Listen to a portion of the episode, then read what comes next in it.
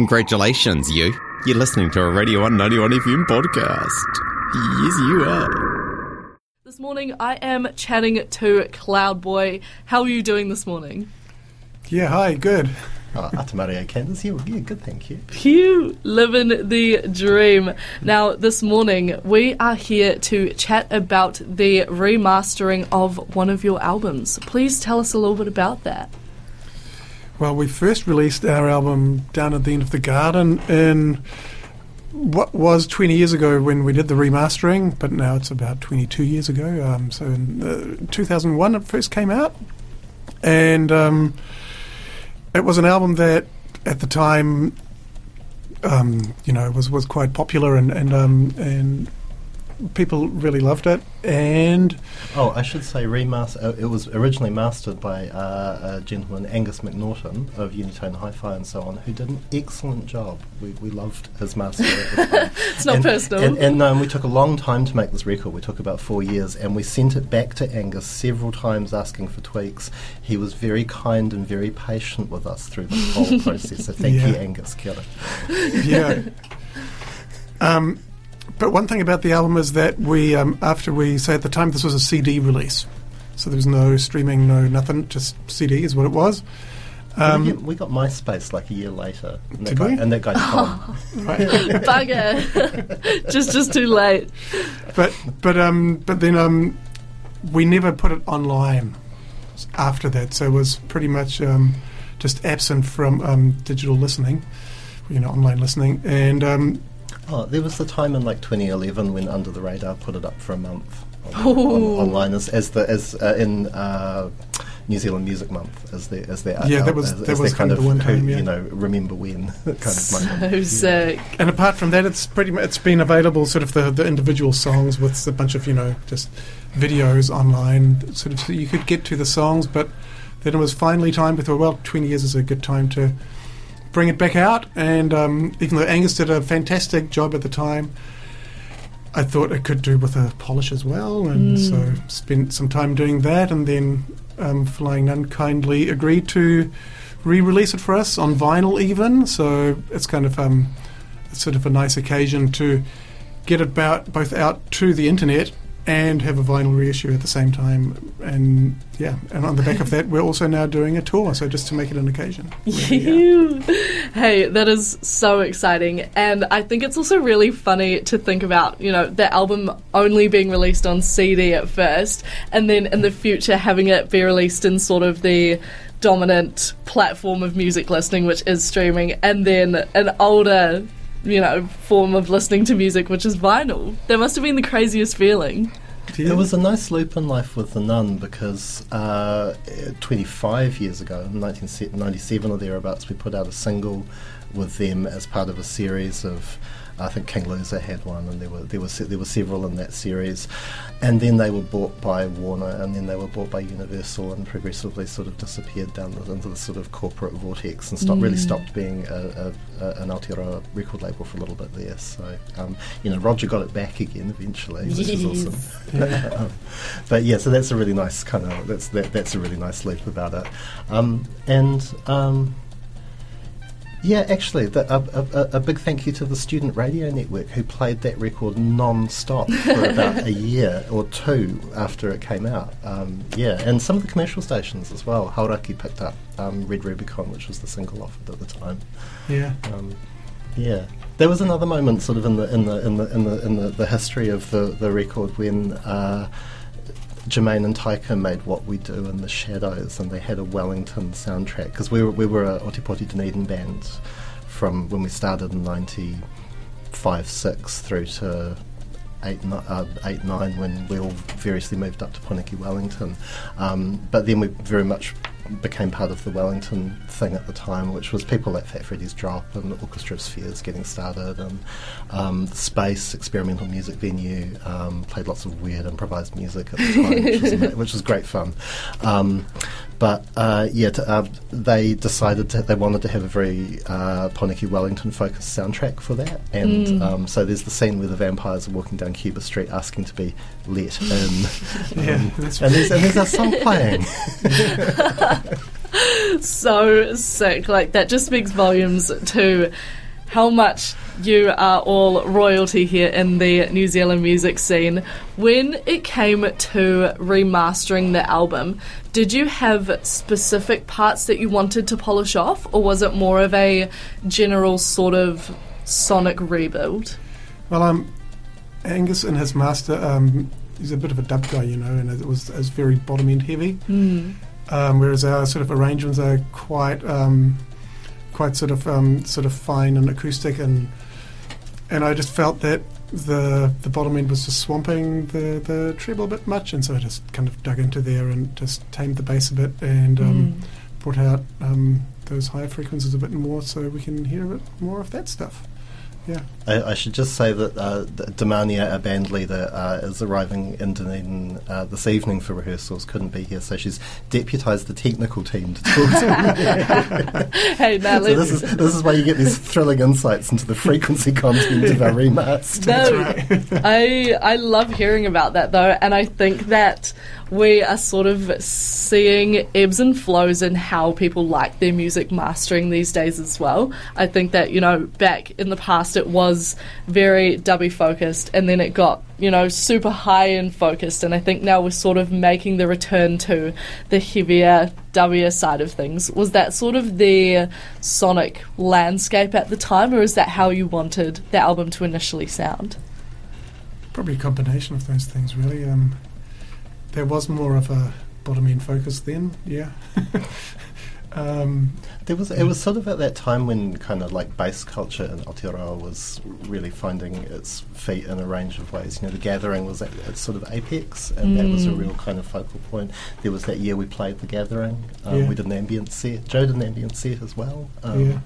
Yeah. Um, so yeah, it was it was definitely part of the time. That was definitely part of the times. You know, and in, and in Wellington, um, there was that particular thing around. Um, I'll apologise to Trinity Roots because they don't like being called progressive reggae, but it was, all, it was all the stuff that was happening at, the, at, the at, the, at that time around uh, roots music as well. So, Mm. Yeah, that, that was all the thing. You know, yeah, um, Mm. and I guess we were kind of we played on the same bills with a lot of uh, with a lot of those groups at the time, and we were sort of and we loved them, but we were kind of adjacent to them. So it was, yeah, Yeah. we kind of I guess we kind of. I, I, I hope it's not conceited to say that I like to think we had our own thing going on at the time. so, yeah, I Yeah. did, yeah, definitely. Yeah. yeah. I don't think that's conceited at all. I think that's just blanket true. But there's this middle-aged gentleman, Neil Young, who likes to say that like streaming is kind of like having your music faxed to you. what what do they mean by that? br- oh, just the fidelity, you know. Again, since we're talking about frequencies and stuff, you know, it's just it, it's it's it's having the music bit crushed to Mm. a lower fidelity and then delivered to you. Probably while you're on the bus, where it doesn't really matter. But you know, if Mm. you're listening at home, um, you deserve better. Your ears deserve better. Hey, let me dig into another um, geeky thing with this mastering, which is um, so a really good time. This is actually a really good time for remastering stuff that was done back then, because back then still it was still that whole sort of volume war kind of um, Mm. thing.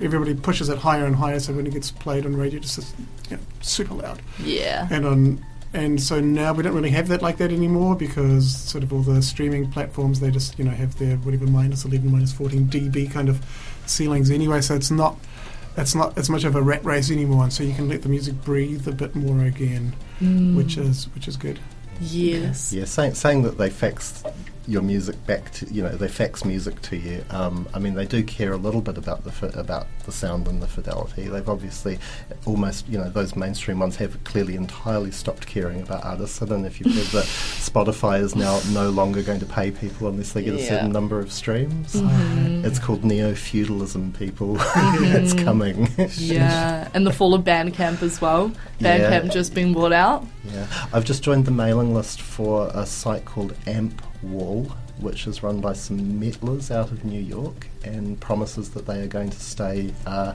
forever a public benefit company. Cool. So we'll see. We'll keep it. That's a good one to keep an eye on. Um, all, all, all you uh, fellow musician folks out there who are wondering what to do because the one way that you can actually earn money online, um, uh, you know, other than getting your music synced on, on Tally or whatever, is, um, you know, potentially about to turn evil. Mm, scary times, but sort of just circling back to the the nerdy bits of the fidelity and whatnot. I think having your music at a high quality and the opportunity to remaster it, which I think we're seeing a lot with older music at the moment, is really, really exciting because it also means that, you know, the bigger the sound system it's played on, the quality is just, it's come back to life again. You know? Yeah, I got the impression from chatting with you at the time, Joe, that you'd been doing some, you've been doing remaster, you've been doing masters for other people, and then, and this sort of like it was, well, Yeah. how about how about why don't I just do this too? You know, or how about I have Yeah, there was a bunch of stuff. I was I was doing Cookie and the Crumbs, Cookie Brooklyn and the Crumbs with um, Mark Williams, a friend of ours from Wellington. Um, I just done an album with also with Mark and with Bill Direen, a, a band Ferocious, which I also played in. Mm. Um, and yeah, I've, I've, I've been doing a bit of mastering um, for the last 20 years here and there. Hey, absolute legend. And now all of that big mastering, big mastering, big boy business is paying off because that Cloudboy are venturing on a tour. So exciting. How are you all feeling for the tour? What's the vibe?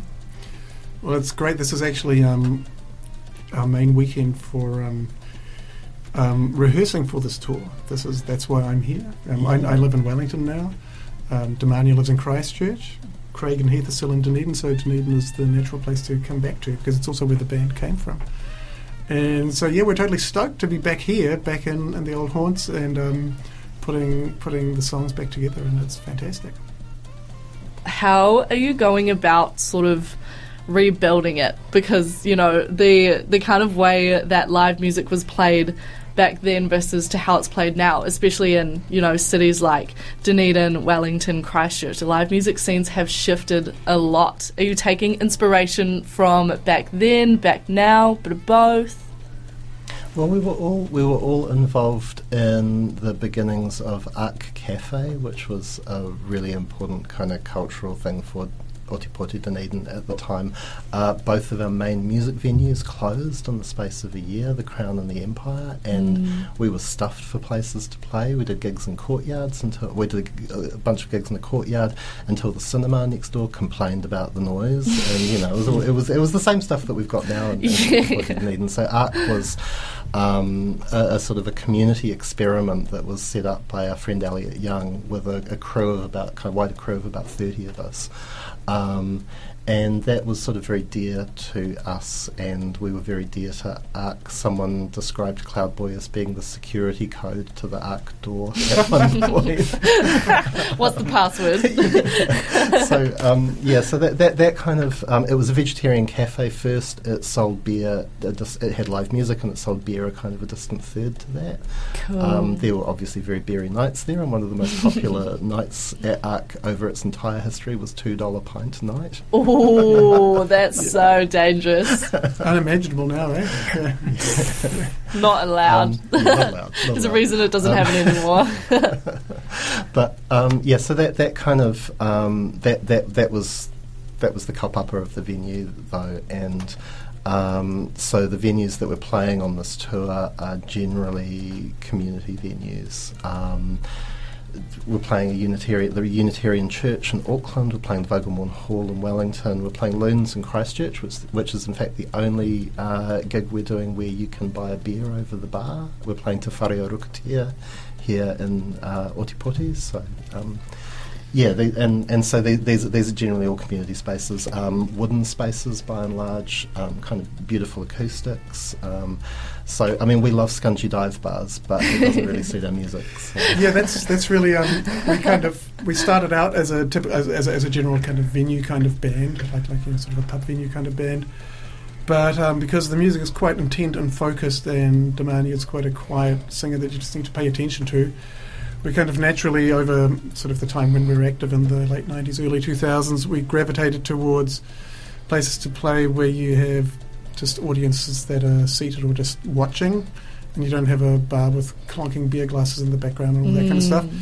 And so we kind of just we sort of embraced art galleries and cinemas and those kinds of venues at the time, and um, both with our when we toured down at the end of the garden first, and then we had another another tour called Shape of the Land where we played with um, a, a lot of old um, silent film footage from the New Zealand Film Archive at the time.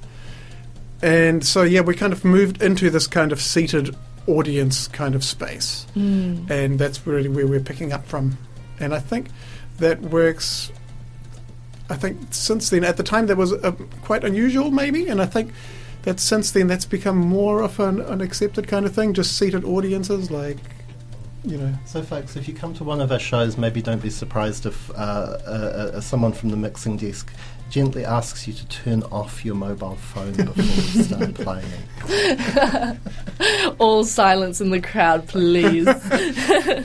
I Well, I, I, I don't know if you spend time on stage, Candice, but it's that thing of being filmed constantly while you play. This is, this Scary. Is, this is how, this, well, it's just, I mean, it's part and parcel. If you get now, if you get up on stage, you expect that eight people are immediately going to start filming you. you know? yeah. Um, but that was definitely not the case in the 90s when no one had a phone. there was there was our one friend who was filming his life with a video camera at that time, and in fact, he has an unsurpassable archive of 90s Dunedin material. Whoa. Um, but you know, but that was the scenario at the time, and so that's you know that's that's a big change to just generally how gigs work and what people expect at gigs and what people do at gigs. But I don't know, like I mean, I'm a working musician these days, and it's just it, it, it sometimes makes me grumpy. Yeah, I understand, but I think it's really exciting to sort of go back to the original, like performing kaupapa and just embrace the beauty in music rather than just like the full noise of music. You know? But it's just like, oh, sorry, I'm just gonna, I'm just gonna finish my grumpy moment. It's Mm. like people, if you're phone, if you're filming a gig with, with your phone in the audience, I see this from the stage. You are blocking the view of eight people behind you when you do this. yeah. Please.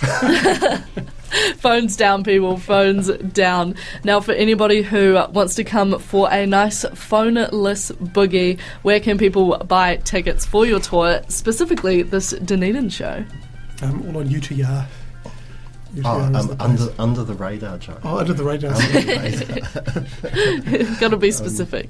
Yeah, so we're playing. Um, actually, our gigs are very soon. We're playing Oamaru. We're doing two shows uh, next weekend on the 11th and 12th of November. Then the following weekend, we're in uh, Pōneke, Wellington, and Tāmaki Makaurau, Auckland. Um, on the 17th, 18th, and now 19th, we've got a second show in Auckland. Uh, then 8th of December, we're at uh, Loons in Ōhinehou, Lyttelton. It says Christchurch, but we're in Lyttelton. And then we're here in Ōtepoti Dunedin on Saturday, the 16th of November at Te Whare Yeah. Rukutia. It's a little, little, little way away for the Dunedin show, but Oamaru was very close. And we're, we're really... Um, really happy to be playing at the Grain Store Gallery with our old pal uh, Donna Demente, who was in fact part of our touring crew 2001 2002, because we were doing theatre shows, and Donna was variously.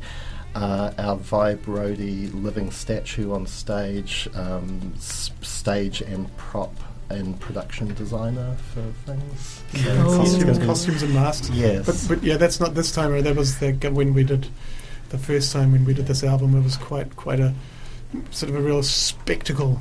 Mm. And we're, this time we're um, we we're, we're still having um, film backings, but it's not so much about that all out kind of theatrical kind of thing. yeah, it's a film, film and music experience this time. Yeah. Oh, it's so exciting. It sounds like it is going to be absolutely beautiful. Hey, thank you both for your time this morning, and we are so, so looking forward to the upcoming tour. Ooh.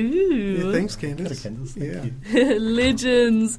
That was Cloudboy on their upcoming tour as well as the remastering of their album. Here is a track from the album for you. Give away a taster. This track is called You're So Pretty. 924 on Breakfast with Candice. Get down to that show 16th of December here in Dunedin at Te Whare o Rukutia. Get your hands nice and grubby. It is going to be an absolute treat. Chatting to Mermaidens at 9.30 on their self-titled album. Ooh, all killer, no filler, only here on breakfast. Stick around.